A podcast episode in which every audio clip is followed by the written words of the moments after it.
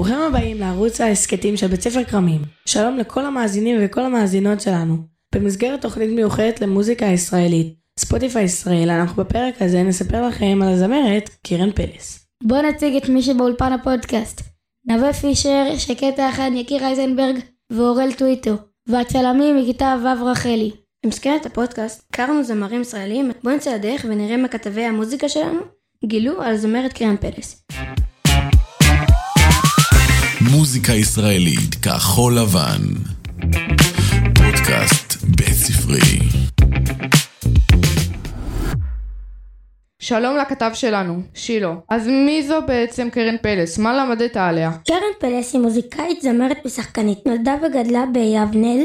לדבריה בבית הספר התקשתה להתרכז בשיעורים ולחבור ליעדים אחרים. אחרי השירות הצבאי לימדה בבית ספר למוזיקה רימון ומשחקת בסטודיו למשחק סופי מוסקוביץ. תודה רבה, בוא נקבל עכשיו את הכתב במוזיקה שלנו, איתמר צברי.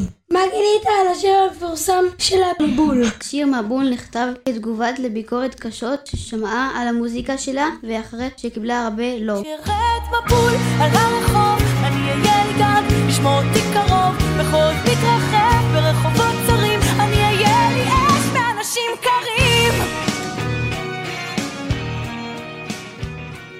היא מספרת, התאכזבתי מהרבה אנשים ושאלתי את עצמי, למה את מאשימה את כל העולם? את בית בשביל עצמך, אני בית בשביל עצמי. הכעס עובר בשיר, אבל זה שיר עם הרבה כוח, בו אני מרימה את עצמי.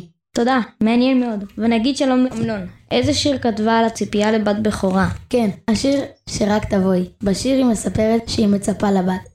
אם תבקשי לך רגע לחשוב לבד, בלעדיי. מאחוריי ימים רבים של טעויות, גם את אולי.